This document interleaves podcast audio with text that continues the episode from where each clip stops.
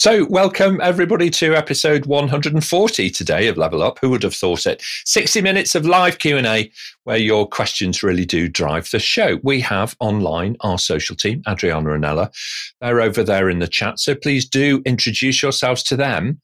Let them know your name, please, and the city from where you're joining. They are going to post links into the chat for you to vote up the questions that you would most like answered. And of course, for you to be able to add your own. Now then, um, if your question is selected, then your name's going to appear in the credits at the end of the show. So do get your questions in early and stay with us to see all of that taking place. Today, we're going to be asking questions around careers in the field of public private partnerships. Um, I think it's fair to say that APMG has been at the epicenter of building competency and capability around the world in what good looks like for more than 10 years now. And I'm delighted to be rejoined today by some experts who make up our panel and really help us to explore the topic. So let's jump in and um, meet them again because there's some familiar faces to you all. Um, let me begin with um, Abaya. Abhaya Agarwal is uh, the partner for strategy and transactions over with EY in India, where he has developed a number of marquee infrastructure projects across many countries, including things like water supply and sanitation and so on, health, education, to name but a few. He's an accomplished advisor with a really strong track record. So welcome back to the panel, Abhaya. Really lovely to see you again. Uh, unfortunately, though, we can't hear you. So I think you may be um, on mute at the moment. It can happen from time to time. Okay, so we'll come back to Abhaya in a moment um, and we'll move on. Nyananso um, Ekanem is managing consultant with Weir Capacity over in Nigeria, who focuses on ensuring that their clients receive, the very best advice and counsel. Um, with a growing client list, the team is growing quickly whilst maintaining their core values of excellence in everything that they do. Welcome back to Level Up, Nyananso. Lovely to see you again. Thank you very much, Nick, and good to be back here. Um, hoping that we'll have a very interesting session.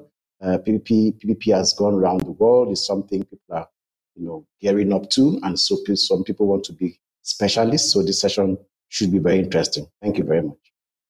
Yeah, absolutely. Thank you so much. And thank you for joining today. Um, Sergei Samolis is, of course, the CEO over at PPP Expertise Eurasia, who are an independent provider of consulting and training services in public private partnerships with a background himself in PPPs and project finance in particular. Uh, Sergei and his team elevate their client capability through their service delivery. So, welcome back. Lovely to see you again as well, Sergei. Great to see you. Hello, Nick. Great to see you. Great to, uh, to see every one of the panelists. I'm looking forward to, to the show. Okay, excellent. Thank you very much indeed. Um, uh, Amandeep, Amandeep Singh Virk, of course, is a leading international PPP transaction advisor himself, who's currently working over at the World Bank um, with a passion, I think it's fair to say, I, I hope, for sustainable development. Um, Amandeep champions a pro people approach um, to PPP interventions. And welcome back to the panel, Amandeep. It's like old times. This friendship group has come back again, which is really lovely to see. How are you? Very good. Thank you. Thank you, Nick. And pleased to be back on this episode. Hope to have a good uh, session on this PPPs. Thank you. All right. Okay. Very good. So let's just try um, um, microphone one more time. Um, can you hear us now? And I'm hoping that we can hear you. And we can't. Okay. All right. Well, we'll try and fix that in the background. Um, while we move on, completing our in camera team for today is our question master, who is um, Charlotte, I think, and she is joining from uh, a different part of the UK today. So I don't recognize your background today, Charlotte. So, whereabouts in the world are you? So, I'm joining from Yorkshire and the sort of north of, of England. Uh, the sun is shining, are blue, so I cannot ask for anything more. Okay, all right, okay.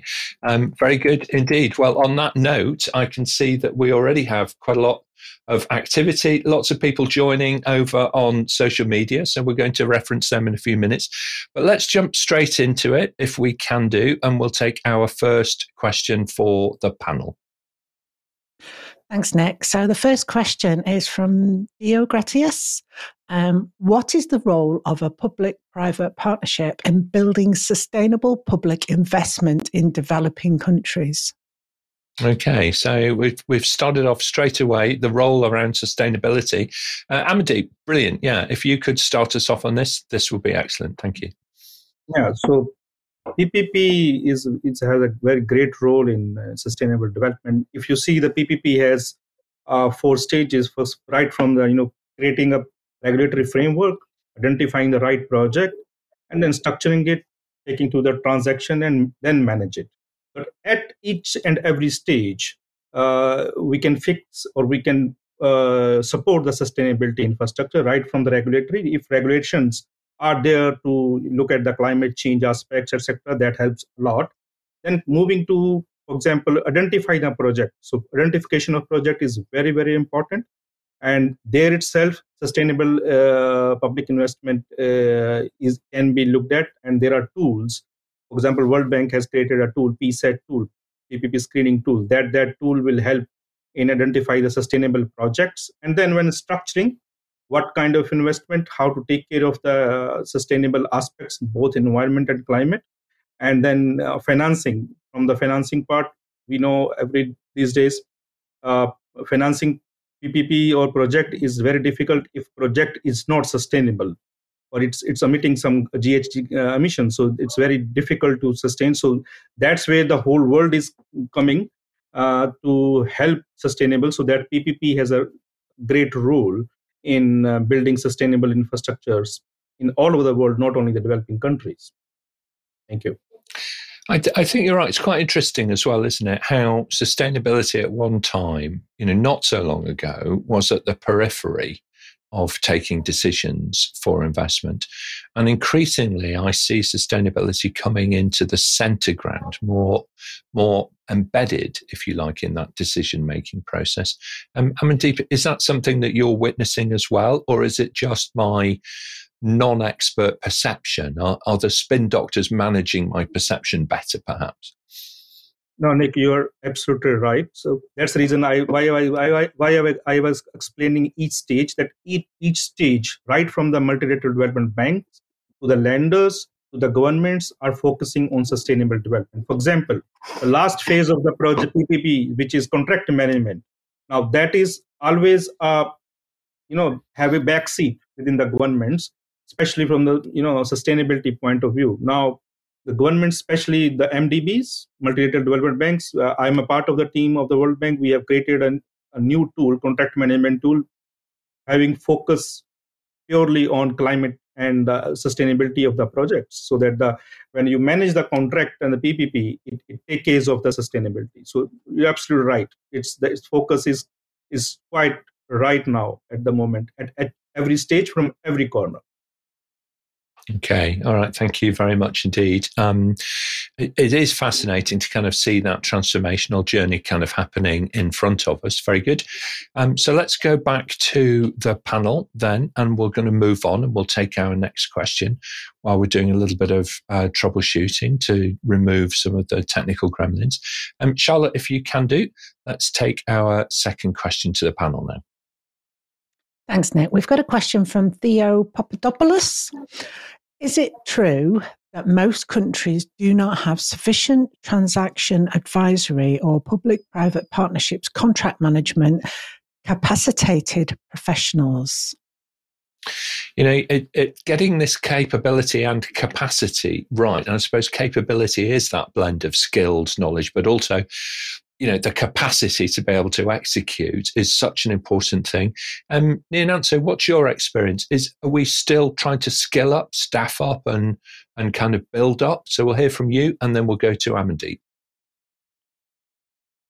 Okay, so um, point blank, uh, PPP is is something new in quite a number of environments. So in terms of understanding uh, the concept and practice of public-private partnership, it is true that a number of countries do not have uh, the capacity, and that's why the APMG program, uh, CP3P certification program, is quite uh, important for, for countries to adapt and also get people on that um, curriculum so they can understand the process but also in-depth um, um, appreciation of uh, uh, PPPs using that certification program. Now, beyond just transaction, uh, contract management has been mentioned earlier, but also is the most important aspect for PPPs because that's where value is actually delivered. So you can have a very good transaction where you close out and everybody starts working, but that's when you really need a strong team to manage the contract because at contract management stage is where you achieve value, where you can actually achieve um, what was expected in terms of delivering the services and also meeting the service levels that was agreed with all parties. So that is true. Some countries are struggling in terms of capacity, but a number of countries are actually building capacity right now, but not just uh, the, the, the, human knowledge, but institutional capacity to be able to, using mm. tools and processes that will put them on the right track to be able to manage contracts. Thank you. Yeah, and uh, it, it's it's often the case, isn't it, where to achieve that kind of capability, you know, to move up that sort of um, scale of the ability to execute, it's not just human resource. It's also those processes and that value chain and being able to get the governance and the management and all of that up, lifted up together kind of thing. So I think you're absolutely right. Very good. Um, thank you so much. Yeah. Um, let's go to Amandeep next and then we'll hear from Sergei.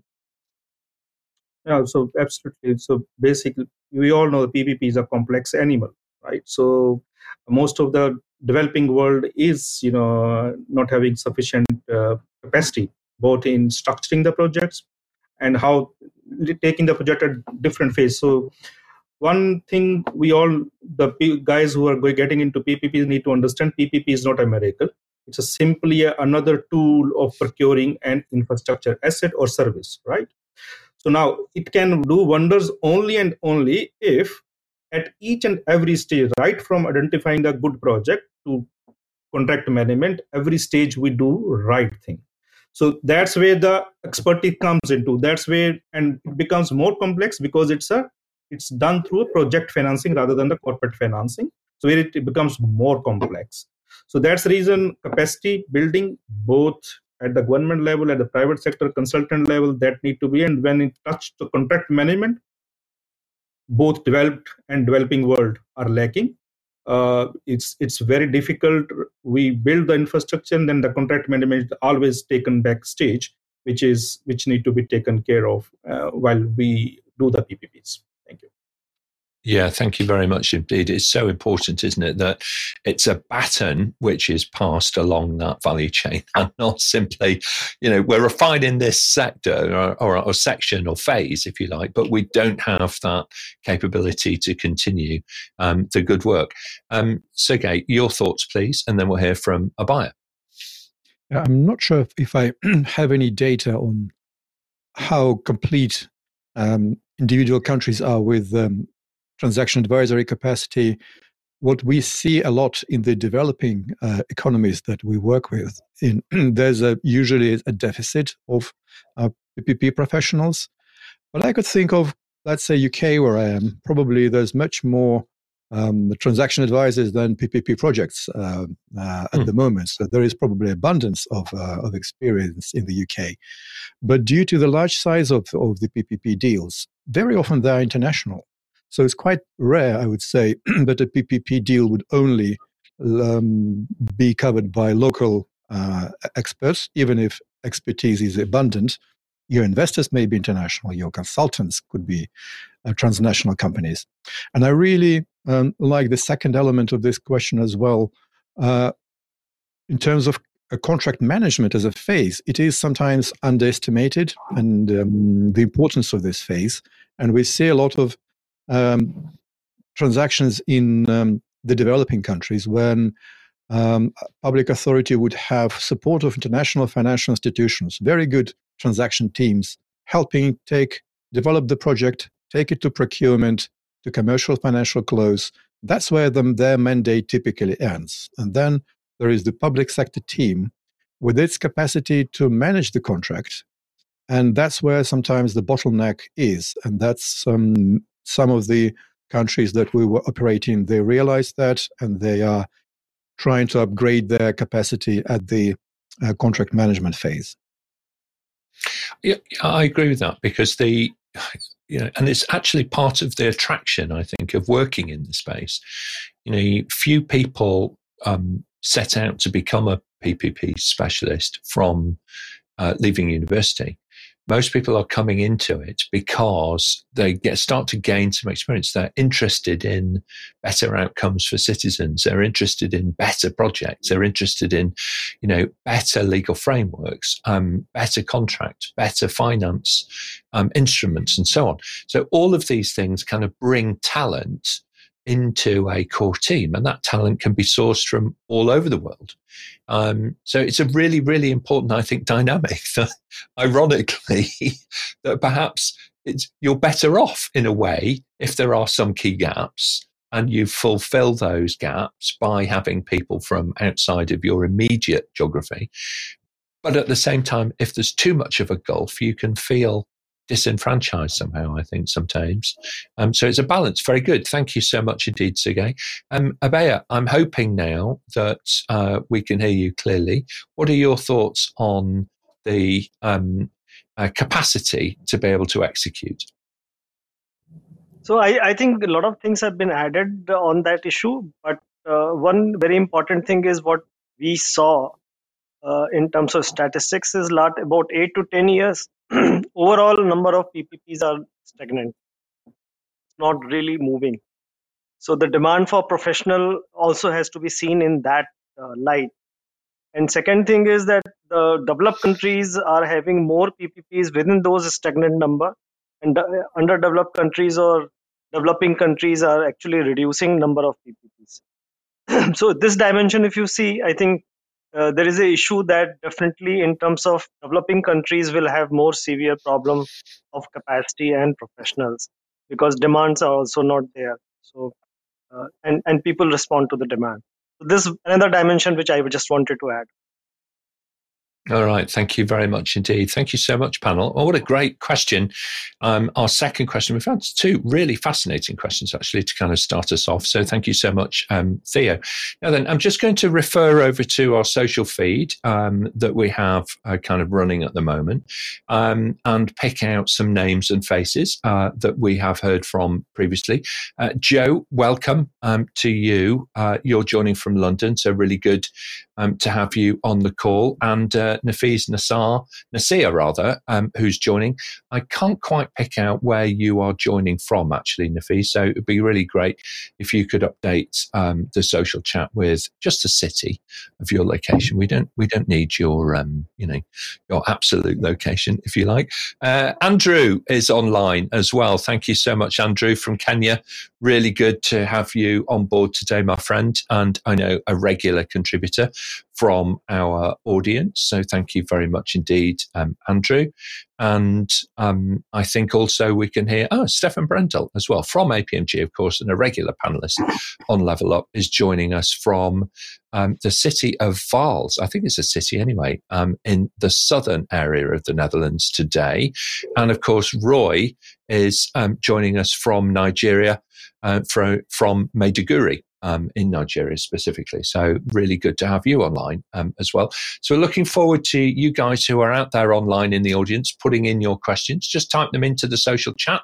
We'll pick them up from there. Um, Adriana and Ella will, and they'll bring them into um, the show and put them to the panel for you. In the meantime, Charlotte, let's press on if we can, and we'll take our next question, please. Thanks, Nick. I think we've, this is a question from a previous panelist, Falco Werner. How much is public private partnership used in different parts of the world? Well, um, Falco, yeah, he's quite an interesting character, and he's been on a number of the Level Up shows. So he's very good at constructing a question which, on the one hand, sounds very straightforward, and then we start thinking about it, and you think, okay, well, you know, how long is a piece of string? Amandeep, start us off, and then we'll hear from Abhaya. Yeah, the straightway answer is everywhere in the world. Every country is looking for PPP. So every you know developed world has different uh, incentive, and the developing world has a different incentive to do PPPs. So developing world do because of the constraint in the resources. Developed world does to get innovation, to get you know performance, etc. Although developing world also, but main motivation is the uh, constraints in resources. So every country so you know even uh, there are most of the countries who has framework in place ppp framework right? And there are countries who are many countries who are currently preparing uh, the uh, ppp framework to take it through. So because that's the only way uh, economies see how to grow how to develop. Otherwise the, current resources cannot be leveraged. So ppp is the one which can leverage the whatever the minimum resources or the limited resources our country do have thank you. All right. Thank you very much indeed. And uh, abaya? Yeah. So while i agree with amandeep in terms of uh, ppp is used across the world and all the countries but i think if you see many countries who do not have very developed uh, framework and organizational structure in terms of handling PPPs or even developed thinking, etc. I think there is more discussions and announcements than real PPPs which are happening. Developed countries, on the other hand, uh, they are doing more performance based and PPPs. And uh, so uh, the phase where they were actually not doing PPPs over, they have started doing a lot of PPPs again. But countries like India or Bangladesh or Pakistan, I think the focus of World Bank and ADB and also the countries to focus on more quick uh, uh, wins in terms of health, education, uh, agriculture, warehousing, which is not very high in investment and where services are very important. So mm. this is a good shift, but I will not say that in terms of investment, there is substantial investment which is coming from uh, PPPs in developing countries, and uh, it's but it's about using services of private sector. Okay, all right. Thank you very much indeed. I do think that um, you know we tend to, as non-specialists, we tend to notice infrastructure, uh, public-private partnerships, perhaps um, a little bit more readily than the service-led ones, and yet the service-led ones change outcome for citizens potentially at a faster rate, you know, or they can impact yep. a larger community of people perhaps. So they might not have the flagship moment of cutting the ribbon and you know, kind of being the first person to drive across the new, very beautiful bridge or to ride the railway train at high speed or, you know, whatever it happens to be, or to have the new electricity plant generating and, you know, switching on, you know, new power capability. But nonetheless, they, they do influence people's lives and they make a real difference. So service led public-private partnerships are a fascinating area, I think, you know, to be able to deliver those better outcomes, um, and uh, to also, importantly, of course, meet the needs of both the private investors, um, the partners who are shaping them and delivering uh, those projects, and uh, indeed the government sponsors um, who are involved as well. So very good, very interesting. Thank you so much, um, Charlotte. If we can, let's move on. We'll take our next question, please. Thanks, Nick. Um, the next question from, excuse the pronunciation, Eno Obong Samson. Is the concept of a public private partnership applicable in other sectors besides infrastructure? If yes, please could you give an example of a sector and how it can be applied? Now, I, I, honestly want to tell everybody that's watching, I don't see the order of the questions. All right. None of the panel actually do. The question order is being chosen by the question master, who is today Charlotte. So I didn't see this one coming next. So, okay. Well, thank you very much. Uh, you know, um, so great question. What are these other kind of sectors then beyond infrastructure? So I've mentioned some, um, you know, kind of hinting, I suppose, at healthcare and, you know, the primary healthcare particularly. Um, uh, Abhaya you've worked in many different um, PPPs. Um, bring to life a couple of them for us. Yeah, some telehealth, you know, I mean, vast countries where pe- people live in villages, they don't have access to large hospitals.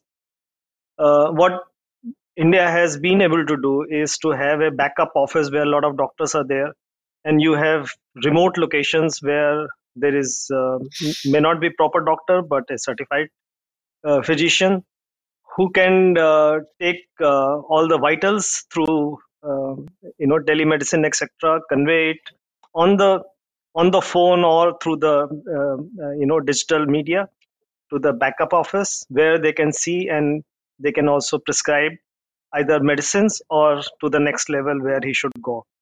tremendous benefit, tremendous services being delivered to the bottom of the people. Same thing is, you know, vaccine development, vaccine distribution.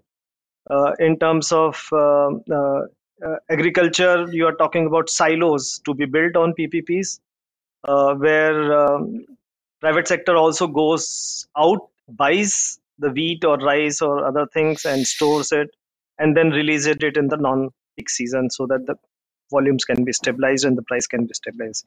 So there are examples and examples. Uh, schools you have enough in UK and Australia, but they are performance based. But there are also schools where the private sector actually takes over existing schools and then delivers a better outcome or uses the existing teacher uh, in the same school and trains them and get the better result out of the students. So i think the focus is how to use existing infrastructure existing manpower first and deliver better outcomes and then go out and maybe build infrastructure also and then give services so in terms of roi it's tremendous Thank you very much indeed. Yeah, thank you. And we'll come back to considering kind of value and that return um, in a little while. Uh, Nyananso, your thoughts on this, please. So, so that's a very interesting question. Uh, but I think we need to understand that um, infrastructure is at the foundation of service. So whether it's a public service or a private service, infrastructure is at the foundation. And so we can come up with either health services or education services that um, don't require huge infrastructure because technology has actually changed the game in terms of delivering services. So, for instance, where I've seen a PPP that doesn't require building an asset, maybe a school, but a private entity is working with a government to provide um, lessons through um, internet for students. And so all the students need is just a computer to connect to these lesson modules, and they are getting all the students, you know, through their all their curriculum. And so the private entity is also, you know, building the assessment program, and these, these students can be scored and they can pass the exams, all done using technology, and no school built and nothing built. So no infrastructure, but the foundation of that process happening has to be the fiber optics, you know, or the internet service that you have access to. Right. So there's infrastructure somewhere, but uh, whether it's telemedicine or everything, it, it has to be based on an infrastructure foundational you know, support. Uh, but uh, with technology, things have changed significantly where you can deliver services without having to build the asset side. And let's not also forget there's the um, infrastructure PPP, but also the service PPP. The service PPP is where I think the question is mainly around. You don't have to build the infrastructure. You can actually come in to deliver service PPPs on an existing infrastructure and to deliver service and meeting um, expected value for the public. Thank you. Okay, thank you very much indeed. Um, Sergei, final thoughts on this one?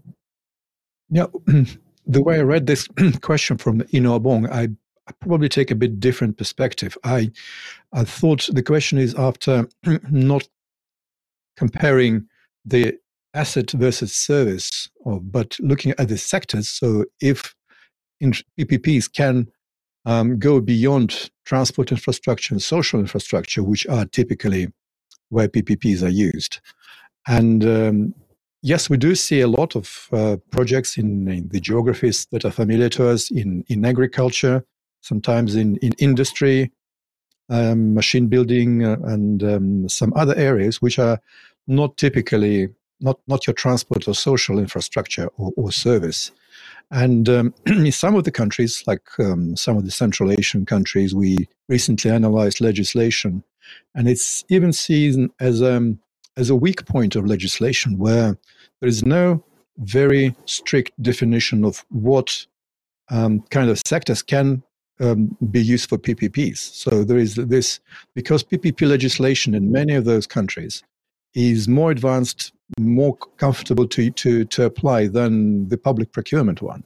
So very often there is the tendency to, uh, to use PPP for any kind of interaction between public and private, even if there is no obvious case of the public responsibility to the, uh, to the population for a certain service things like uh, public baths or uh, gas stations, which are could be totally private sector um, projects, but sometimes PPP PPPs are used for those, Um, it's a, and it's a very interesting, debatable point whether this spread of PPP as a as a contractual vehicle for mm-hmm. uh, contracts is good, or or it should be rather limited to uh, areas where the government is responsible for public infrastructure. And you know, it's very important, isn't it? Because I think we, um, all of us, have um, witnessed uh, not just PPP projects, but but flagship projects that have failed to deliver one way or another. Okay, so that kind of haunts us, and I think sometimes that um, the the popular press has focused on the um, on the on the PPP, the vehicle, rather than actually asking the fundamental questions about the project. It was, you know, it, it, it, may have always been, you know, challenging to deliver, regardless of the way in which it was brought together. And it tends to be PPP as a vehicle, like, oh, well, you know, this PPP project didn't deliver, therefore all, you know, can't deliver, and so on. And of course, it's much easier to talk about challenges than it is to celebrate um, successes. So I totally agree with that. Thank you very much indeed, panel. And what a great question um, as well uh, to have put to us. So let's head over to social if we can then and um, see who else we can welcome um, into uh, the event today from the audience. Um, I know that we've got quite a lot of folks from around the world. Um, Salia, uh, great to see you online uh, from Sri Lanka. So lovely to have you with us um, actually today. Must be evening time, I guess, uh, for you by now. So thank you for giving up some of your Friday evening. It's really brilliant to have you online. And um, moving on, let's look at uh, Wandimo, who is a regular contributor, of course, um, in the audience. So we'll look forward to some questions coming in from Wandimo, hopefully, um, in the next few minutes. Um, good to have you uh, joining us from Ethiopia, and uh, Gabriel um, as well. Uh, Gabriel Menkin, there, I think it is. Uh, sorry, Menkiti. I couldn't quite read your name. Had to really focus there for a moment. Maybe I'm due back at the opticians very soon. There's a thought, isn't there? Okay, excellent. Thank you very much indeed. Let's move on, Charlotte. If we can, we'll take our next question. Thanks, Nick. And I'm hoping this doesn't surprise the panel uh, too much this time. Um, it is a live question that's been um, submitted by one of our live viewers, Hamid Awad. How do you enforce the alignment of the PPP projects with the public interest and benefit, especially in low income com- countries? All right. So um, I think this this is about bring. Let's make sure that we're heading out in the right direction here. Now, this is a key role for advisors, isn't it, to try and bring these different um, stakeholder requirements together early on and keep everybody kind of focused on the right sort of outcome. Um, Abhaya, your thoughts, and then we'll hear from Amandeep.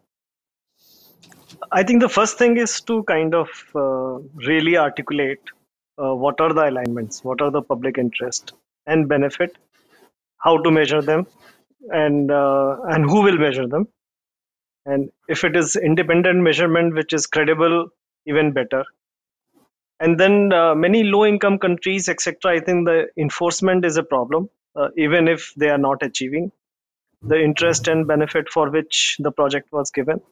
So enforcement will also be very important. However uh, the important point is that articulation and then measurement.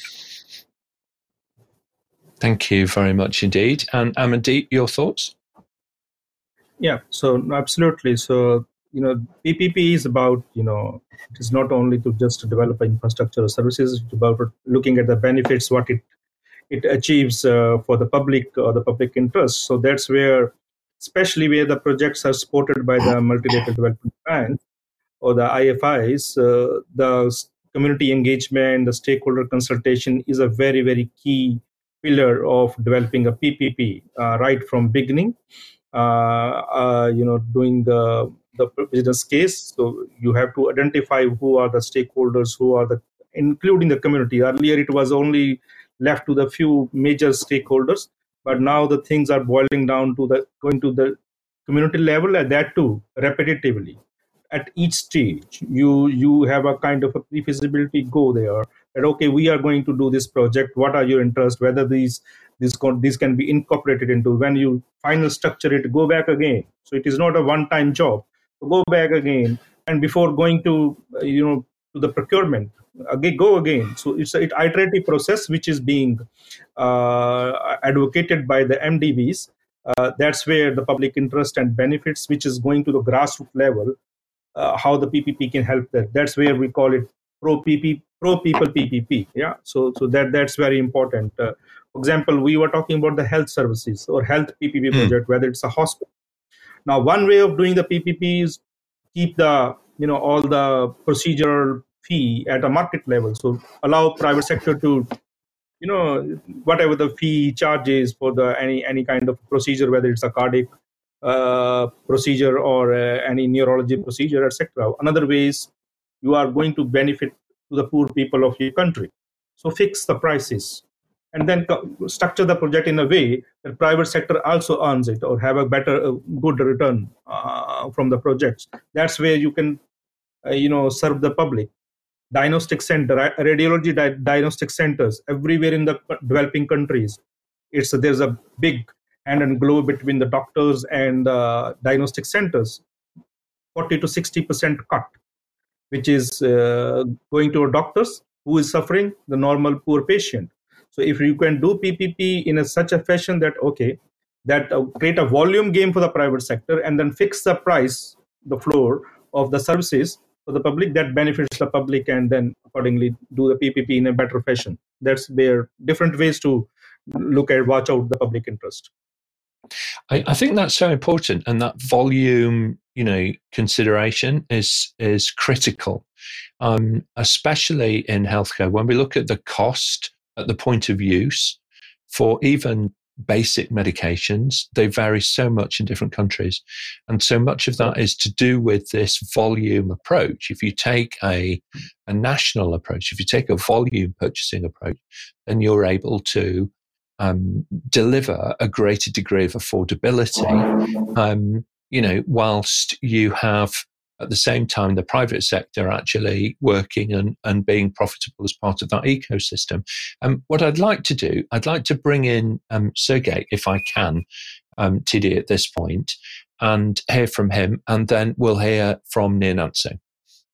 Yeah, just uh, as a brief comment, to, just to pick up on um, one specific word that um, um, uh, Amandeep used, uh, the business, business cases. Indeed, the alignment with um, public interest and benefit uh, could be captured very should be captured very early in the development of the project. And um, uh, the culture the structure of a good business case uh, starts with a strategic business case before it goes to one of the five business cases before you go to the economic mm, financial management one and so on.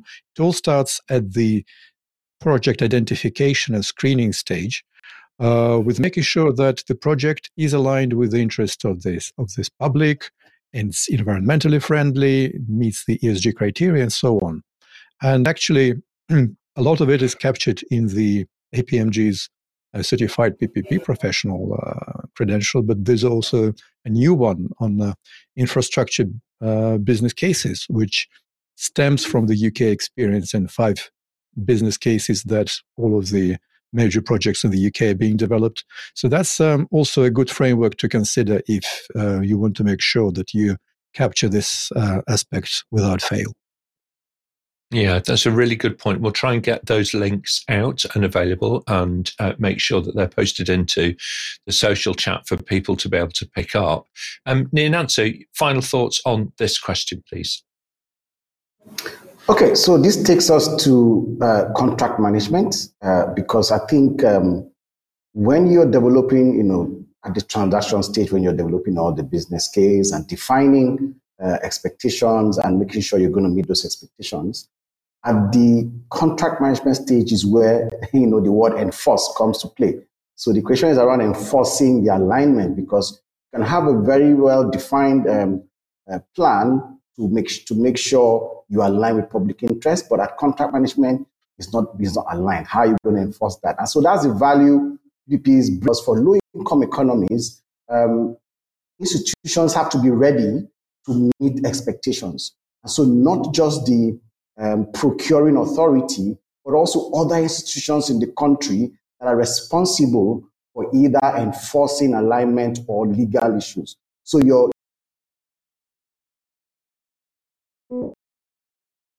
legal framework, what happens in a PPP, all the institutions can live up to expectation.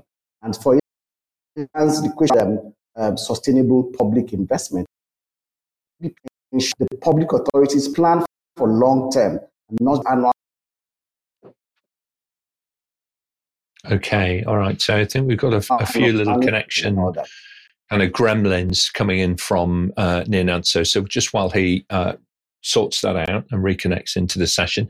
Um, I'm going to pick up a couple of those things because I think the um, the legal frameworks have developed a great deal now in many countries, and you're you're having now a um, uh, a more comprehensive set of rules um, that are being brought in by uh, legislators in each country in order to ensure if you like, guarantee underwrite in some fashion, uh, compliance, all right, around the delivery of these kinds of, you know, usually quite big ticket um, projects.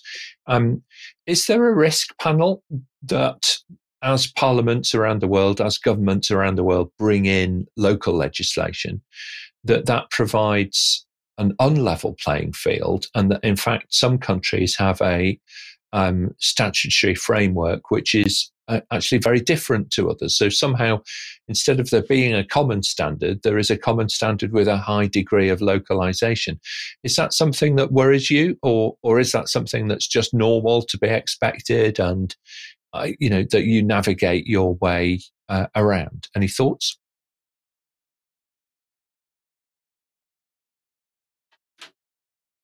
Um, Abhaya? Yeah, so there are you know two three parts of the question. First is that if there is a law passed by the parliament and it has it is not a level playing field for everybody, I think foreign investors will stay away. mm. So it's not mm. a hmm. win-win game, and competition will be less less expertise. But the second question is is uh, law necessary? So if you see two countries, I will not name them, who were the first to come out with the BOT law, and um, they did not do too great. And in fact, many of the countries who are doing good in PPPs, they don't have any law. So frankly, you don't need law. You need a good policy and you need good practice. Uh, third thing is in terms of, uh, you know, investors, local investors versus foreign investors. I think the more important thing is not law, but many unforeseen or uh, jerky reaction by the government uh, in against the foreign investments and that includes appropriation, nationalization, etc., which is really uh, the killer of the future infrastructure stream for that country. Thank you so much indeed. It's a really good answer there. And I love that quote. I just made a note of it. You know, that we don't necessarily need new laws. What we do what we do need is better practice. Okay. And you know, this this kind of almost, if I can say, this um, building a culture of excellence around public-private partnership is really, you know, what it's all about and helping people deliver on those promises and remembering, you know, those promises beyond the present moment um, is such an important part. Um, and uh, VJ makes a really good point actually um, over in the chat that you have to take a longer term view that you have to bring in you know this consistency of thought to provide that longer term concession um, is so important. Investor confidence when the roi is going to be measured over many years is such an important part. So governments flip-flopping and changing their mind too frequently. Is not helpful in these circumstances where you takes many months of careful consideration before the planning before the building of the relationships before the you know building of the contract and then the delivery. Um, that time period is usually much longer than your average politician's period in power. So you need that consistency all right? Whichever flavor of politics you come from from your country's perspective and your citizens' perspective, you need that continuity, I would say. All right, very good. Excellent. Thank you very much. And thank you, Vijay. Uh, really good point. Very well made. Um, let's move on, Charlotte, if we can, and we'll take our next question, please. Thanks, Nick. We've actually got another live question from a viewer that you mentioned earlier on, Wanda Mayo. Although they, sorry, put my teeth in. Although they are public-private partnership frameworks available, what is the success of their implementation? Well, this is going to be one of those. It depends. It depends kind of answers for Demo. All right. So we've got lots of people nodding, um, kind of in the panel. I think I think we we genuinely have the the good, the bad, are there any ugly PPPs? I don't know. There's definitely there's definitely they're all on a spectrum somewhere. Amandeep, start us off, and then we'll hear from Abhaya. Yeah, thanks. I, I'll start with so see the PPP is not bad. How PPP is implemented that's a questionable, right? So frameworks could be there. There are very good laws, very good frameworks are there, right? But if those are not in practice, uh, then you know the success could not be there. As Abhaya gave the example, there are countries who don't have law at the national level or the central level. For example, India. India don't have a law at the national federal level. It has law at the state levels, but at federal level doesn't have law but the guidelines, the practice. So it does well in PPPs. There are countries who have very very specific laws, uh, regulation, and they are not doing well PPP. It's a question of practice and intention as I rightly earlier said that okay, so PPP is again not a miracle. You need to be very very careful, do every step very rightfully. Only then it can bring you success. Otherwise, it can be a counterproductive. Okay, thank you very much indeed. Really strong point, very well made indeed. Um, Abhaya, your thoughts? Yeah, I think frameworks are not law. So frameworks is basically a, a kind of guidebook um, and it's good to know so always knowledge and science is important along with the practice if you know if you uh, follow consciously i think you are likely to do a better job than without knowing about it so frameworks are important and following framework is equally or more important Thank you very much indeed. Um, I think certainly legislation is rather like standards, you know, that it will always yep. lag behind the present moment. It takes time to formulate, it takes time for um, the civil service in each country to be able to do the research and ensure that new legislation doesn't contradict previous legislation or break international law or, you know, whatever it happens to be. And so by the time that it becomes effective, um, often the situation has evolved. And so I agree yep. with you there that often frameworks which have a degree of wiggle room in them and flexibility and the principles of good practice are a better direction of travel if you're going to be able as a nation to commission in a more agile fashion. And I use agility there in the sense of being able to work within the moment. Um, Abhaya, final thoughts on this? Yeah so i also want to give one example is law is something where you say you know if i'm not going to behave i will shoot myself. That's not the way. I mean and and the, the problem is the laws are so rigid and when they are made everybody wants to make it even more rigid because they have you know all kind of vicarious yeah. ideas. So by the time it comes out uh, it has no flexibility as you rightly said Okay, okay, excellent. Thank you very much. Um, indeed. Well, um, I think we're heading towards a close. So, um, Charlotte, I think we've got time for one more question um, to the panel. If you can um, find one for us, that would be great. Um, thanks, Nick. So, we've got a question from Irene that's just disappeared. I will be two ticks. I'm so sorry. That's all right, no problem at all. So I know that we've got quite a stack of questions. So while we're waiting for that one to be brought back in again, if you have submitted a question and we don't get to it today, don't worry. We will roll those questions over into a future PPP event. So um, uh, so don't worry too much. Uh, now I can see it on the screen, Charlotte.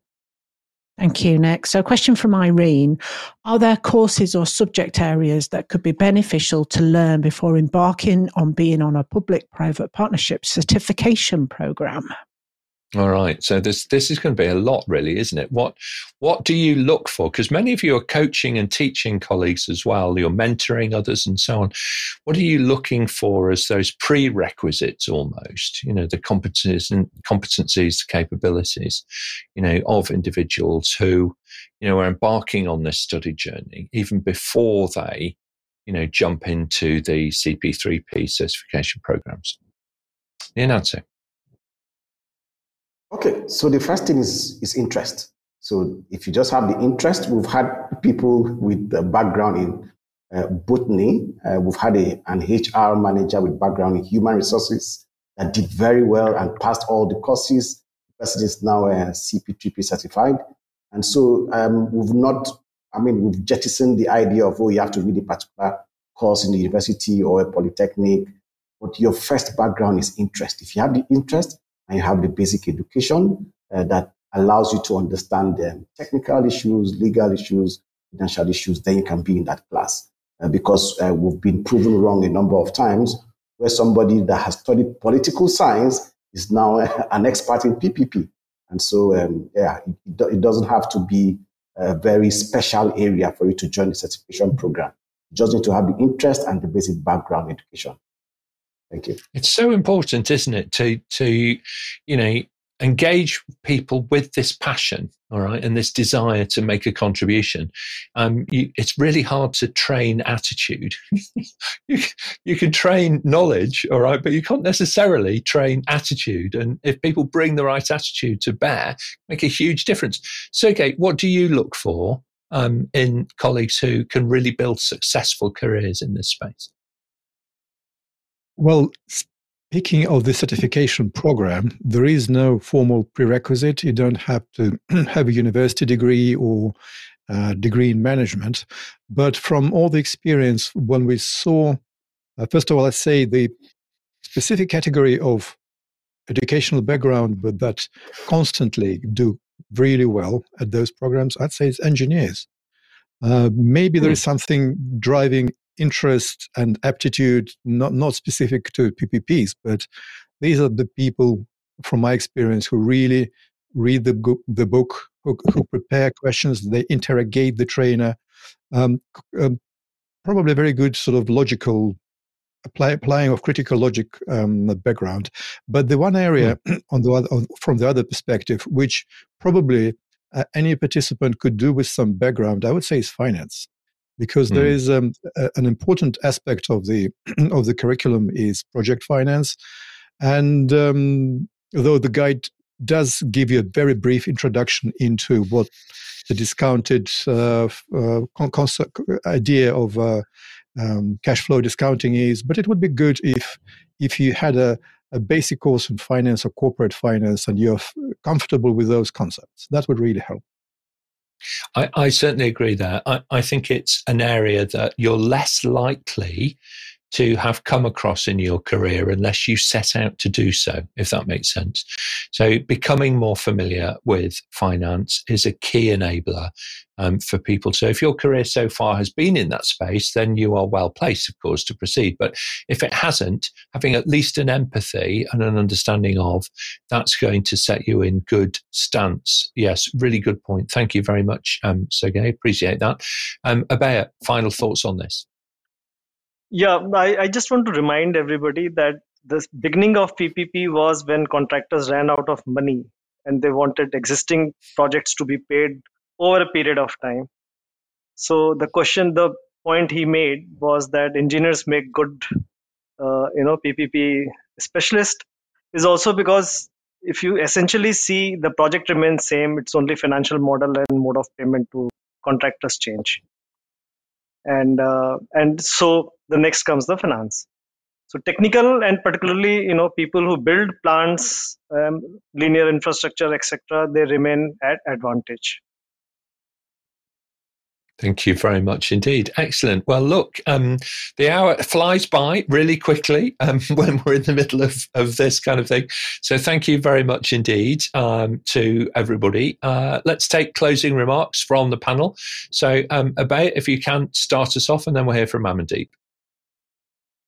Yeah, I think PPP is a very interesting area, and if you want to become PPP specialist, uh, do go through APMG course because that's the only course where you have scientifically available data, information, and the theories. Uh, you can also be simultaneously be trying uh, to be a part of PPP uh, team, and above all, I think uh, in in a PPP group, you have to manage so many stakeholders. So learn to manage people and be leader. Mm, thank you very much, and thank you, by the way, for the um, shout out uh, for the CP3P qualification suite. Um, uh, I would have to agree with you there, but then I, I am kind of sitting um, where I'm sitting. Uh, very good, uh, Amandeep, and then let's hear from Sergei. Yeah, so just for the audience who wanted to become PPP, uh, this is a very very interesting subject. Interesting in the sense that you will you will not get bored uh, while doing this kind of a job, whether it's even in the same sector, even the same type of project. So different projects have different challenges. That is one perspective. And definitely, if you are starting into this space, do CP3P course because that's give the a very uh, broader level and uh, standardized knowledge because there are many many misconceptions in different parts of the world about PPP different uh, you know definitions and other things. That's always better to have a standardized knowledge and just keep interest it's a passion as earlier said it's a passion if you have passion into uh, infrastructure or public services uh, you slowly grow up and understand the thing and and believe me it's very very interesting job Thank you. I, it, it, it really does come across as well. And, and I think, you know, the whole panel here today are exemplars of people who have found their passion in life. And when your work is your passion, it, it's somehow no longer just work any longer. All right. It makes a big difference. So thank you very much indeed, Amandeep. Um, Sergei, your thoughts, and uh, then we'll hear from Nyananso. Um, thank you. I totally would echo what um, Abhay and, and Amandeep said. It is a PPPs is an area that generates passion in uh, in people who deal with it. I really love the complexity. It's like a chess game. It's so many different interfaces, stakeholders, projects are long, complicated, and there is no right solution. You you try to achieve the optimal balance uh, that would suit the project, different parties, and I certainly uh, would also join the advice to take the, the certified course, and I would add to it that uh, even if you are fully certified PPP professional, you you are not done learning. I mean, stuff on PPPs almost every day. You have new new documents, new regulations, um, new amazing projects to new instruments. So I would say this community aspect is quite important. Stay connected with professionals. Share your your perspectives. Every class we teach, uh, every participant of the course is someone who contributes. They, if if they've developed projects, if they consult projects, we are very eager to listen from them. So it's a very much two way road, and um, welcome to the club if you are not in it yet. yeah, thank you so much, and um, th- that is what is fascinating. It is. It's. I, I think you would not be involved in this if you didn't care and you weren't passionate about solving problems and r- solving real problems and leaving a legacy which is beyond the present moment. You know, the people who set out. So I always think about, um, you know, the the folks that decided that they were going to plant an arboretum. They would never, in their lifetime, they will never see the trees mature from the saplings through to, um, you know, provide the canopy that they had imagined but they do it and they do it because of that legacy concept you know and it's such a fascinating area working in ppps because the legacy of your work will live way beyond our lifetimes and affect you know such a large number of lives around the world. So thank you very much indeed. I agree with that um, Sergei. Excellent answer. Uh, Nyananso, final thoughts please and then we'll hear from charlotte Okay, so uh, becoming a PPP uh, specialist, uh, the barriers have been lowered, you know, in the recent times because of technology. So, uh, one, you can get the materials from the APMG certification program. Uh, they are they are freely available, so you can actually you know get the materials and go through them. Uh, two, you can also join online courses um, and also learn, you know, to become a specialist, and you can get your certification as well. But more importantly, practice. You must put what you've learned in practice. Practice, practice, practice, because no two projects are the same. They're always very unique. And that's the interesting part of PPPs. When you're applying, you learn new things and you keep applying and you keep improving yourself. Thank you very much. Thank you so much. Um, excellent advice there. And if you've not done so already, do visit the APMG International website. You'll see the event page listed. And there's a little link um, for each of the panelists uh, that takes you to their LinkedIn profile. So if you're watching on LinkedIn today and you want to connect with the panelists, then um, by all means, on professional basis. Please don't try and sell them anything, but on a professional basis, do connect with them and with myself. All right, on LinkedIn, we're always happy, you know, to uh, to accept that kind of connection. All right, and um, we'll do what we can uh, to help you on your journey. Um, Charlotte, final thoughts on today's episode. Thanks, Nick, and thank you to our panel and to our live viewers for all the excellent questions and excellent answers, information that's been provided through today's show. Absolutely right. Um, it has been truly amazing.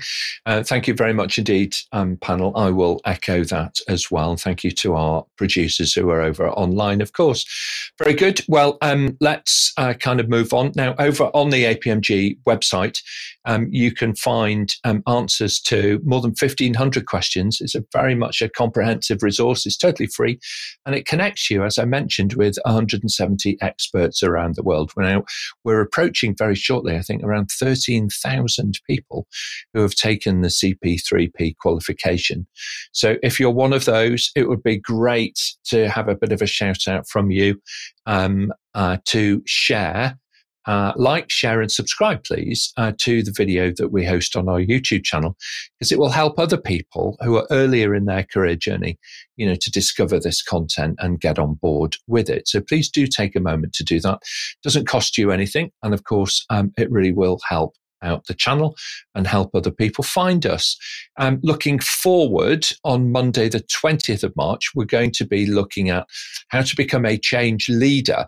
Now, we often talk about managing change, but how do you actually lead change and lead organizations through a change process? And is leadership even something that you want to do? Not everybody does, of course, um, want that kind of role, but sometimes in our careers, we're not expecting to lead something and then we need to. So it's a really good one to tune into. Um, that starts at eight o'clock uh, GMT UK time um, on Monday, the 20th of March. Uh, for those of you who are in the US and you've already changed your uh, time zone, then um, actually it's a little friendlier time for you, but it's still nighttime, I guess. Anyway, moving on. Um, next Friday on the 24th, we're going to be looking at the project management office specialist role. So uh, PMOs do amazing work around the world at building that competency and capability and getting things done in a timely fashion and, you know, actually delivering on the promises that are made. So a really good one to um, tune in for. Um, so we'll look forward to both of those episodes next week. Subscribe to the show and we'll send you a personal summary, of course, of what's coming up and how you too can join us here on the panel and level up your career with APMG. Thanks very much, everybody. Have a great weekend. Thank you. Bye bye now.